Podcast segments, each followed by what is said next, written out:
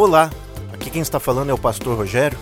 Eu quero te cumprimentar com a gloriosa paz do Senhor Jesus Cristo e que você possa ser abençoado com esta mensagem que você vai ouvir e que a unção do Senhor Jesus Cristo permaneça na tua vida e abençoe a você e todos que estão ligados a você, sua família e seus amigos. Deus abençoe. Hoje eu quero falar sobre a bênção. A, artigo definido. Bênção, substantivo. Aquela bênção que se nome, é, nomeou como a bênção apostólica. E ela está localizada, eu quero que você abra a sua Bíblia em 2 Coríntios, capítulo 13, o último versículo de 2 Coríntios. Na NVT é o versículo 14. Se você não está usando a NVT, então é o versículo 13. As as traduções que dão ênfase à versão, né, NVT, NVI, eles dividiram né, o versículo 12 em dois e por isso ficou o versículo 14. Mas nas outras versões, continuou o último versículo como o versículo de número 13. Na NVT, então, portanto, 2 Coríntios 13, 14. O último versículo deste, dessa epístola a epístola da igreja que estava lá na cidade de Corinto. Então, está escrito assim, ó: Que a graça do Senhor Jesus Cristo, o amor de Deus e a comunhão do Espírito Santo sejam com todos vocês. Seja com todos vocês também. Sejam com todos vocês, seja comigo. Glória a Deus que a graça do Senhor Jesus Cristo, o amor de Deus e a comunhão do Espírito Santo sejam com todos vocês. Esse texto é muito interessante, esta bênção, porque é o único, é um texto único, é o único lugar em todo o Novo Testamento em que o Deus Pai, o Deus Filho e Deus Espírito Santo são mencionados explicitamente numa única bênção. É interessante isso, né? Aliás, é, quando a gente fala da, da nossa fé, Pai, Filho, Espírito Santo, um só Deus, três pessoas, um só Deus. Nossa, que mistério! É um mistério, sim, mas é verdadeiro e é o que a Bíblia revela. Inclusive, nós na nossa, eu citava aqui a escola bíblica, né? nós estamos estudando esta revista aqui, até trouxe a revista, Bases da Nossa Fé. E nós, na, logo na primeira lição, nós estudamos as bases da nossa fé. E uma das bases da nossa fé é justamente o Deus Trino, né? a Trindade, Deus único, mas três pessoas. E que é um, nós estudamos, explicamos Tentamos explicar pelo menos esse mistério, porque o ser divino, como é que pode o barro tentar explicar o oleiro, né? como diz a Bíblia? Mas naquilo que a Bíblia nos revela, nós tentamos passar e passamos aqui, que é uma das bases da nossa fé. Aliás, quais são as bases da nossa fé? Eu já falei aqui, a Trindade Santa, mas também a salvação é, é pela graça, por meio da fé, na pessoa e obra de Jesus Cristo. Outra base para a nossa fé é que a Bíblia ela pode ser a palavra de Deus, é isso?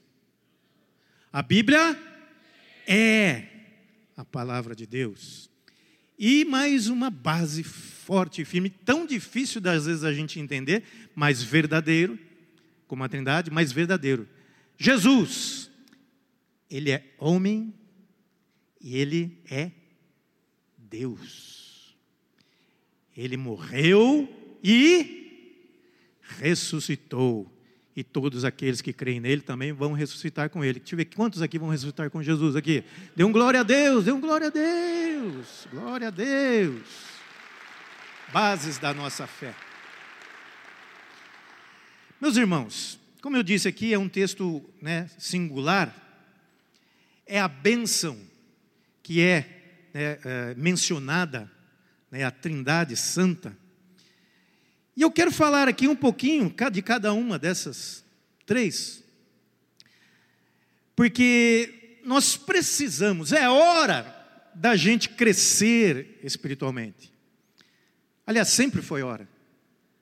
Mas nós não podemos é, parar na nossa vida espiritual. Nós não podemos dormir na nossa vida espiritual.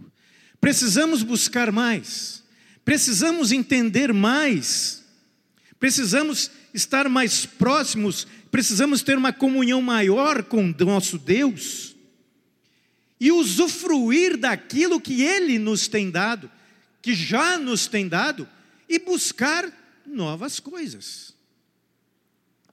E aqui eu quero falar um pouquinho disso que Deus já nos deu e nós precisamos usufruir e expressar também como cristãos que nós somos. Então, eu escolhi esse texto, vai ser uma rápida meditação. E começa esse texto então falando da graça. A graça do nosso Senhor Jesus Cristo. O que seria esta graça? Como é que nós enxergamos esta graça? Como é que você enxerga esta graça? É importante isso. Como você enxerga esta graça. Porque às vezes, eu não sei se você, às vezes de vez em quando tem surpresas. Quando você, se você mora em casa, pode ser que você, de vez em quando você tenha surpresa de pessoas batendo lá na porta da sua casa e querendo, oh, vamos conversar um pouquinho. E se você não estiver preparado, aquelas pessoas, em uma artimanha, se você não conhecer as bases da nossa fé, né? Aquelas que eu acabei de citar aqui, né? Dentro do aquilo que nós temos estudado na escola bíblica também. Essas pessoas, se você der muito ouvido e não estiver preparado ou estiver meio que ah, eu estou meio frio na fé. Ah, eu não leio a Bíblia. Ah, eu não oro. Eu não pratico a palavra de Deus. Eu não vou muito à igreja. Não vou à escola bíblica. Pode ser que eles te enganem. Porque o diabo, às vezes, ele vai na sua casa para tentar te enganar. Não deixe, não. Ou às vezes tentar no serviço. Então nós precisamos ter convicção daquilo que a palavra de Deus nos revela e da experiência. Se você já aceitou a Jesus Cristo como seu único e suficiente Salvador, você tem que ter essa convicção da experiência desta graça maravilhosa, graça em você. E eu quero explicar, falar um pouquinho desta graça Graça, às vezes, se a gente for no dicionário, por definição, nós vamos entender que é, é, é aquilo que causa um, um prazer, uma alegria, uma satisfação, um favor. A graça divina, o pessoal costuma dizer, um favor imerecido, uma benevolência. A graça é tudo isso. Mas quando nós falamos da graça do Senhor Jesus Cristo, ela vai muito além vai muito além. A graça do Senhor Jesus Cristo, ela sempre vai partir dele para o ser humano. Ou seja, vai ser sempre do maior para o menor. Jesus Cristo é o soberano. E eu creio nisso, quem crê que Jesus é o soberano você jamais vai poder retribuir isso, nada, por aquilo que Jesus fez por você. Ele é o merecedor de toda esta glória. Amém? Graças a Deus, graças a Ele. Então, toda a honra, toda a glória seja dada ao Senhor Jesus Cristo. Então, a graça, então, ela vem do maior para o menor. O agraciado, que somos nós, nós somos totalmente dependentes do agraciador, que é o Senhor Jesus Cristo, e nós precisamos entender e viver esta dependência.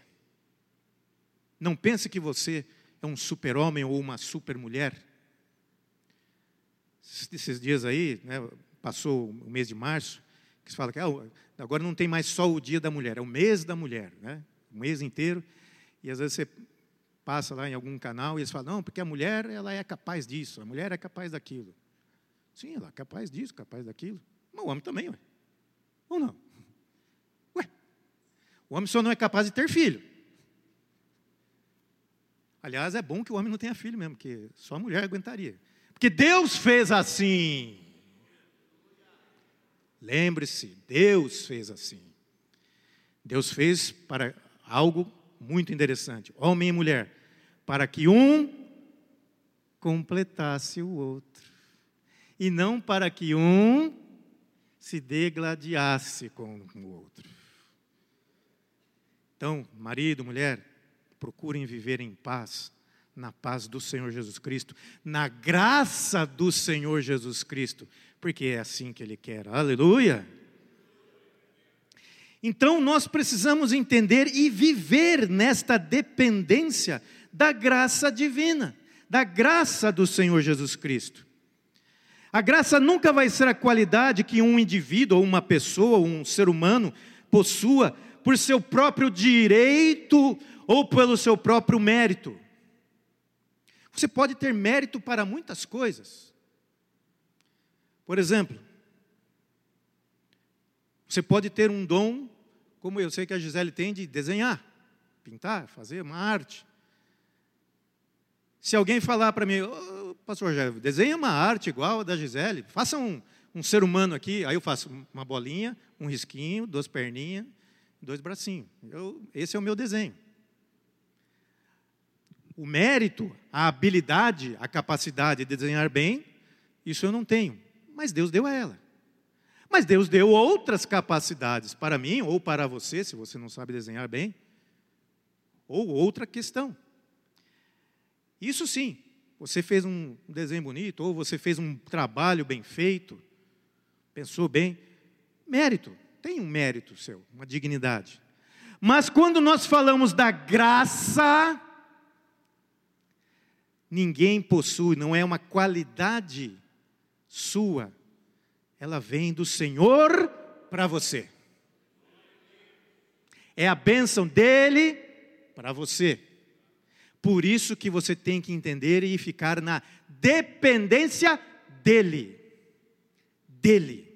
E somente dele. Porque toda a glória pertence a ele. Aleluia.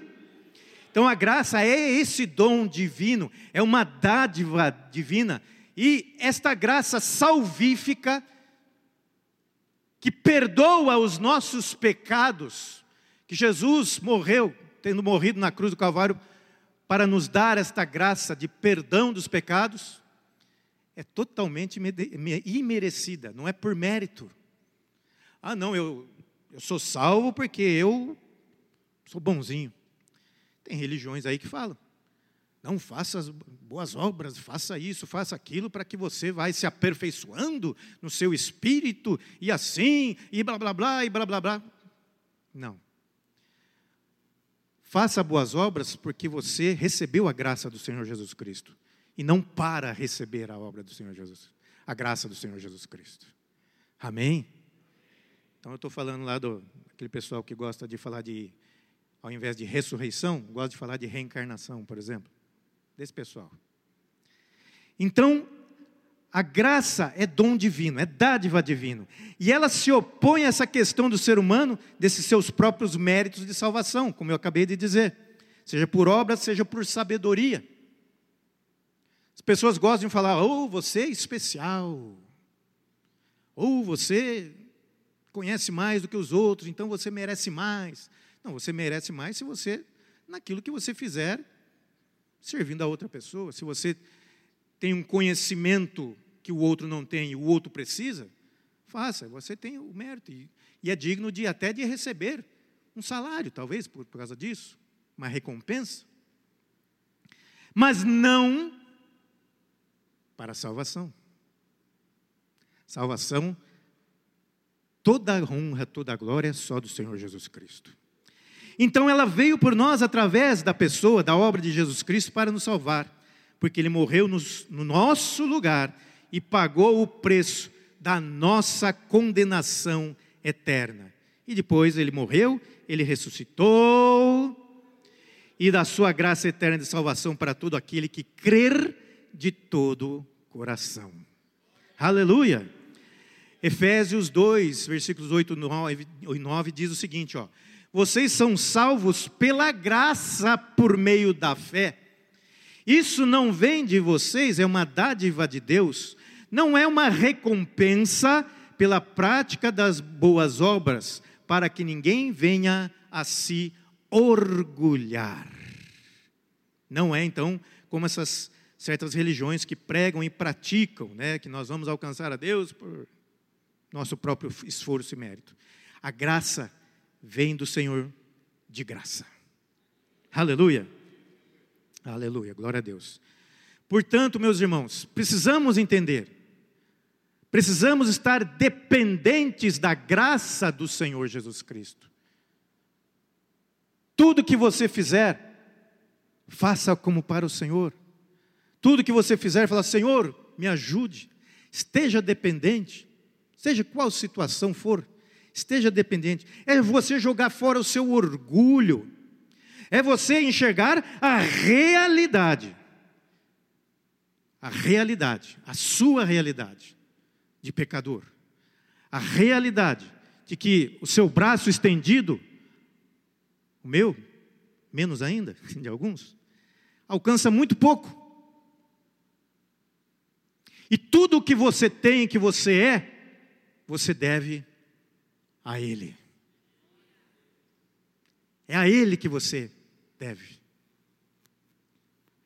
É pela força dele. É pelo, nós vamos ver, pelo amor dele. É porque Ele te amou de tal maneira que veio a este mundo e morreu na cruz, pagou o preço do pecado e hoje você pode estar aqui glorificando e louvando ao Senhor. Aleluia! Glória a Deus.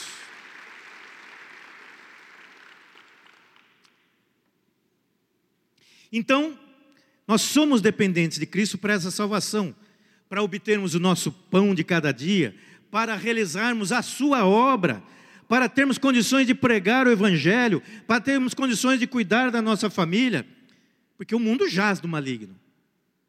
O mundo, comparando com a nossa força, o diabo, como eu sempre digo, o diabo mais pé de chinelo.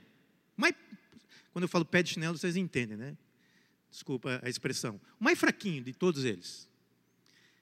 Se ele pegar você sem a graça do Senhor Jesus Cristo, ele pega você e faz isso, ó. Põe no bolso e acabou. Mas, se você está coberto pela graça do Senhor Jesus Cristo, aí Jesus está com você. Aí vem o Lúcifer e o inferno inteiro. Fala, tenta você vai estar coberto e protegido pela graça do Senhor. Aleluia! Creia nisso. Então, seja dependente da graça do Senhor Jesus Cristo. Aleluia! Mas a bênção tem mais. Esta bênção, a bênção apostólica, a bênção. Ela fala sobre o amor de Deus. O amor, o que, que a última pregação minha eu falei só sobre o amor. Aqui mais uma vez está o amor o amor é aquilo, é você ter estima, né? É a ideia de ter um respeito, uma confiança, uma simpatia muito grande. O amor de Deus é algo grandioso que às vezes nós temos até dificuldade de entender. Este tão grande amor de Deus para enviar o seu filho a este mundo para pagar o preço do meu e do seu pecado. É até difícil a gente, né, a gente consegue entender que é um amor muito grande, mas é muito maior do que você até pensa. Mas ele é verdadeiro, e é bênção, e está disponível a você, aleluia. Assim como a graça, A graça traz o amor de Deus junto. Glória a Deus. O amor está então associado a esta graça, a essa misericórdia de Deus para com a humanidade. Né? E o ser humano pode expressar isso, pode expressar esse amor verdadeiro a Deus e ao, a outro ser humano. Porque a Bíblia diz né, que quem ama de verdade cumpre a vontade de Deus. Por exemplo, quando a Bíblia fala e chegaram algumas pessoas para Jesus e estavam testando né, ao Senhor, lá em Mateus 22, 36 a 40, e eles disseram, né, Senhor, qual é o grande mandamento da lei? Tem, a lei tem, está lá, mas qual é o grande? Jesus resumiu em dois. Ame o Senhor seu Deus de todo o teu coração, de toda a sua alma, de toda a sua mente ou com todas as suas forças. Este é o primeiro e maior mandamento.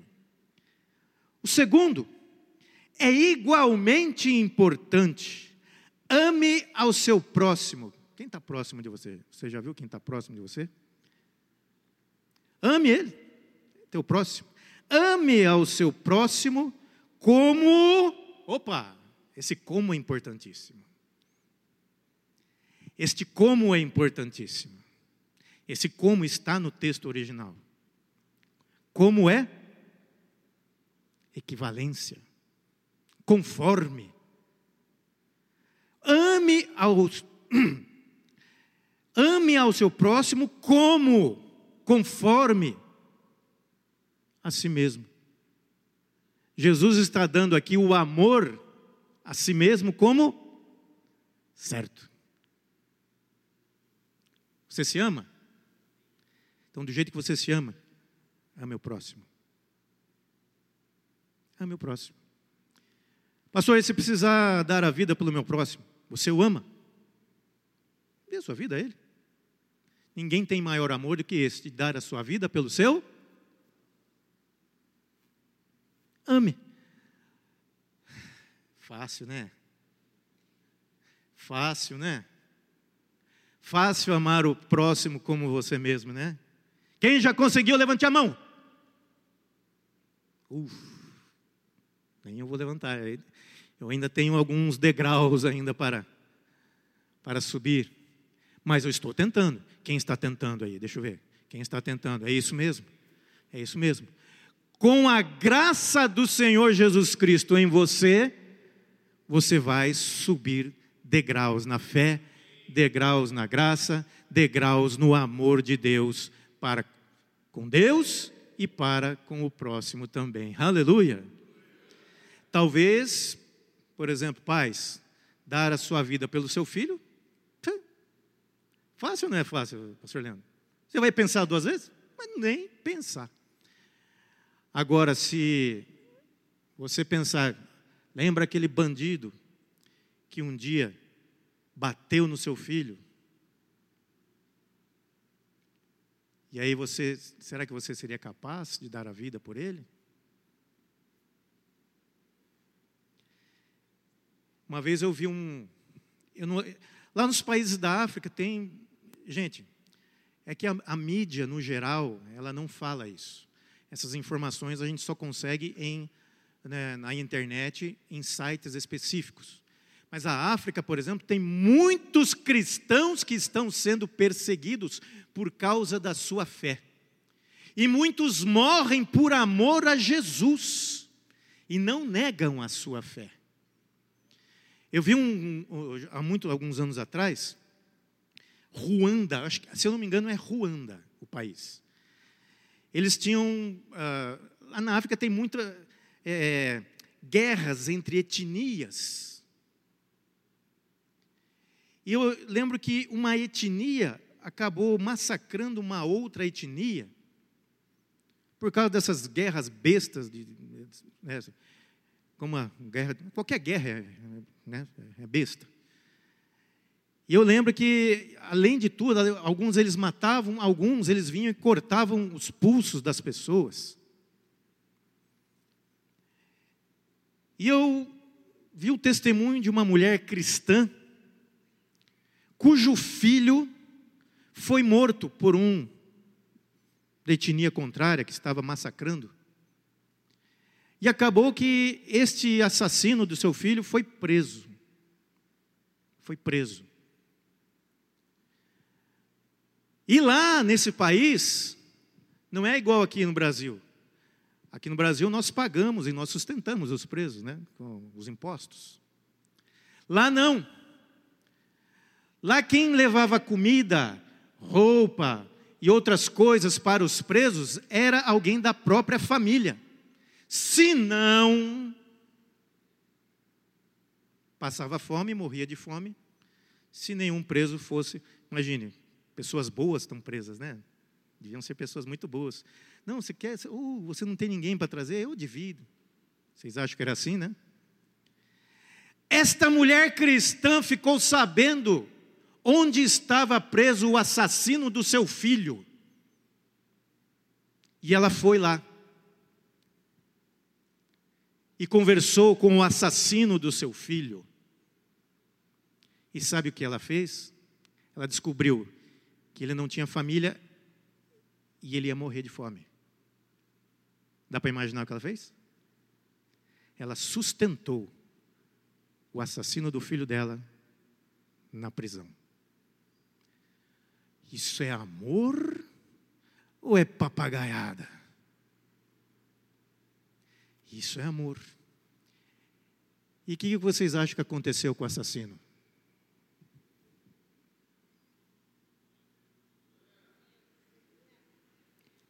Agora eu sei quem é o seu Deus e eu quero servir ao seu Deus.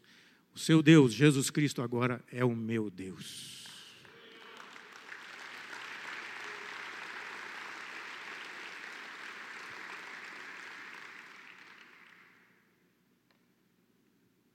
O amor, o amor que ele é longânimo, né? Ele é gentil, modesto, ele é humilde, ele satisfaz. O amor é educado. O amor é altruísta, que é o contrário de egoísta. O amor é calmo. O amor é justo, ele é verdadeiro, mas também é forte e também é capaz. Ele é resistente, ele é seguro, é corajoso, é conservador, é perdoador. É abundante e sem fim. O amor é belo, o amor é tolerante, ele é confiante, ele é esperançoso, ele é perseverante. E nós precisamos do amor de Deus. Quem precisa do amor de Deus aqui? Quem precisa, levante a mão, dê um glória a Deus. Glória a Jesus. Além de tudo, o amor, como diz o texto de 1 João 4,18, ele diz o seguinte: ó, esse amor não tem medo, pois o perfeito amor afasta todo o medo. Se temos medo, é porque tememos o castigo, e isso mostra que ainda não experimentamos plenamente o amor. O amor lança fora o medo, afasta o medo das coisas. O que o mundo quer que você tenha? Medo. Pastor, eu tenho medo de morrer.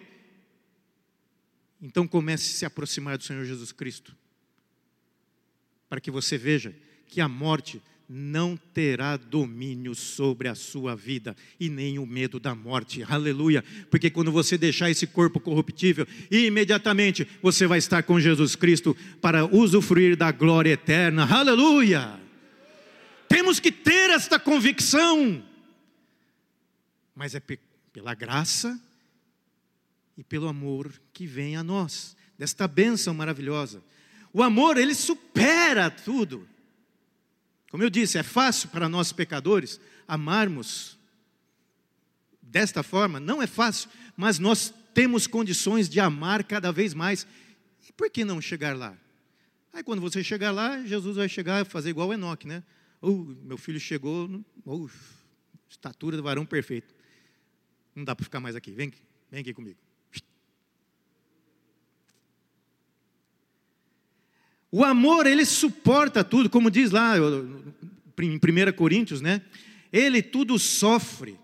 E o que é sofrer? Ele sofre em silêncio, ele aguenta a opressão, a pressão do mundo, as coisas ruins.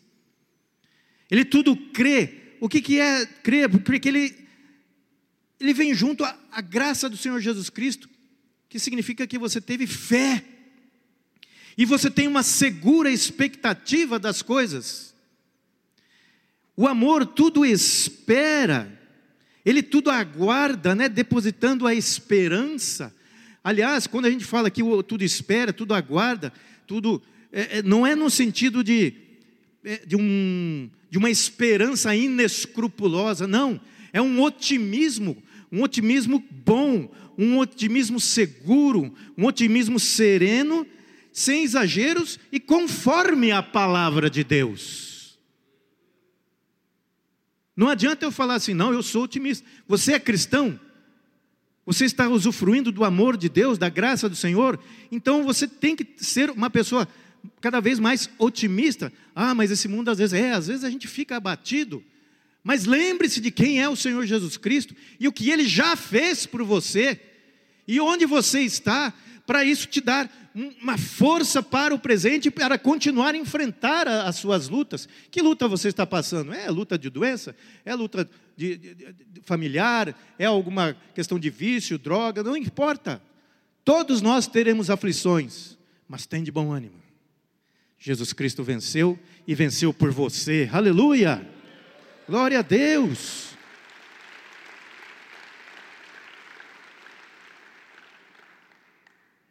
Então não é um otimismo banal. Um otimismo, não, eu sou otimista que esse mundo, logo, logo, o ser humano vai ficar, vai entender que não pode tratar mal um outro e aqui vai ser um paraíso. Não vai! Quem disse isso não sou eu, é a palavra de Deus. Mas você tem que ser otimista a ponto de que você possa ter a convicção de falar: o mundo jaz no maligno, eu vou ter aflições, mas eu estou com Jesus, e com Jesus eu vou vencer esse mundo e vou chegar ao reino de Deus, que lá sim, lá vai ser perfeito. Não este mundo, mas lá o reino de Deus, na outra dimensão, num corpo incorruptível, num corpo imortal, num corpo belo. Você não vai precisar fazer mais plástica, irmão. Aqueles que fizeram. Principalmente as irmãs, mas tem, eu sei que tem irmãos também. Vocês não vão precisar mais fazer, pôr maquiagem para ficar mais, né, mais apresentável. Não, lá você vai ser totalmente belo, para sempre e eternamente. Aleluia. Glória a Deus. Então é esse esse otimismo, um amor, ele é o amor para salvar o mundo, como né, nossa, né, já citei aqui, João 3,16, porque Deus amou o mundo de tal maneira que deu o seu Filho, para que todo aquele que crê nele tenha a vida eterna.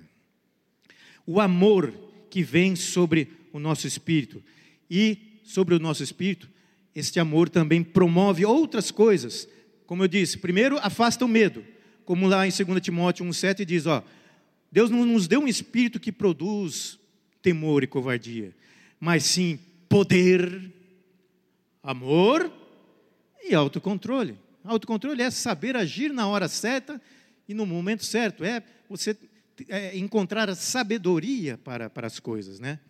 Então, somente quando amamos é que podemos nos tornar aquilo que Deus deseja para nós. Aleluia! Glória a Deus, mas a bênção não para aí. A graça o amor e a comunhão do Espírito Santo. A comunhão, coinonia, essa participação, esse compartilhar, essa, ser solidário, estar junto, ter um relacionamento próximo, é a comunhão com o Espírito Santo. E todo o que pertence a Ele usufrui da sua pessoa nesta comunhão, pode expressá-la também. Expressar a graça, expressar o amor e mostrar esta comunhão. O Espírito Santo compartilha isso conosco. É a pessoa que participa conosco, porque é o Espírito Santo. Ele está ligado ao nosso espírito que foi vivificado quando nós aceitamos a Jesus Cristo como o nosso único e suficiente Salvador. Aleluia! Nós somos seres espirituais também. Você crê nisso? Você não é só carne e osso, você é um ser espiritual. Para a medicina, você é só carne, ossos e sangue. Mas você é muito mais que isso. Porque você teve um início de existência. Mas porque Deus o fez a sua imagem, e Deus é espírito, você tem um espírito. Você não vai deixar de existir. A grande questão é: você vai continuar a existir depois que deixar esse corpo, onde você escolher. Com Deus ou sem Deus? Com Jesus, sem Jesus. Em comunhão com o Espírito Santo ou sem comunhão com o Espírito Santo? Eu prefiro em comunhão com o Espírito Santo. Quem mais aqui? Quem mais aqui? Glória a Deus. Então, esta comunhão com o Espírito Santo, portanto, é uma benção que somente quem é salvo tem somente aqueles que foram lavados e remidos pelo sangue de Jesus. A verdadeira comunhão, eu estou falando da verdadeira comunhão. Essa verdadeira é algo que parte do coração, do fundo da alma, e não é uma simples ação externa ou um ritual que você faz e agora você fala: "Ah, agora eu tenho comunhão". Ah, agora eu venho aqui, Tomei a água santa, agora eu estou em comunhão com Deus. Alguns falam outras coisas santas, né, por aí. Ah, não, agora eu pratiquei um ato aqui, um ritual, agora sim eu tenho comunhão. Não. A comunhão, como eu disse, é só aquele que teve uma experiência da graça salvífica sobre a sua vida. E ela, e essa comunhão com o Espírito Santo, ela é in inconfundível. E quem a teve, não dá para negar. Porque está nele. Você sente. É algo diferente de emoções, ou simples emoções. Ela pode te levar a emoções, esta comunhão, mas ela não é uma simples emoção. É algo muito maior que você sente. Que só quem foi salvo pode sentir. Pode testificar. O nosso espírito, como lá diz em Romanos, o nosso espírito testifica com o espírito de Deus que somos seus filhos. Aleluia. É o seu nome sendo escrito no livro da vida aqueles que têm o nome escrito no livro da vida. É, então não é um ritual, é algo espiritual, com efeitos espirituais, e não há como fingir sentir tal comunhão, porque só quem experimenta sabe. Se você tentar fingir para o outro, olhar, olha, você viu? Olha como é que eu, eu tenho comunhão com o Espírito Santo, e se estiver fingindo, Alguém que tiver um pouquinho de discernimento vai olhar ou vai chegar perto de você e falar: Isso aí, nada feito. Nada feito. Ou então, como diz a palavra de Deus, pelo fruto se conhece a árvore. Vai, se a pessoa tem comunhão com o Espírito Santo, ela vai apresentar fruto do Espírito, aleluia, que está lá em Gálatas, que começa nele, passa por nós e volta para Ele em glorificação. Aleluia! Então não dá para fingir. A comunhão com o Espírito Santo faz até melhorar a nossa comunhão com as pessoas. Porque veio por causa da graça e do amor de Deus. Por exemplo, você almoça, né, com os seus colegas de empresa, você tem alguma comunhão com eles, mas é espiritual?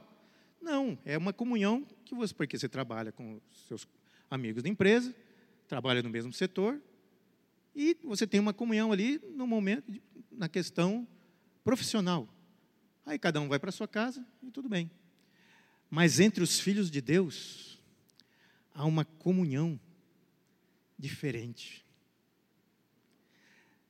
Quem é filho de Deus tem ligação com o Espírito de Deus. E se você tem a ligação com o Espírito de Deus, e o seu irmão também tem, isso faz toda a diferença. Por isso que nós nos reunimos como igreja para adorar a Deus, porque quando a igreja, que é a igreja verdadeiramente, que são os salvos remidos pelo sangue do Cordeiro, se reúne para adorar em espírito e em verdade, o ambiente muda. Lá dentro muda.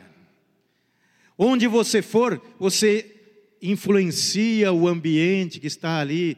Ah, você vai lá no seu, no seu, no seu trabalho, você vai influenciar, porque o Espírito Santo vai estar em comunhão com você porque você tem o Espírito Santo com você, ligado ao, seu, ao teu Espírito. Aleluia!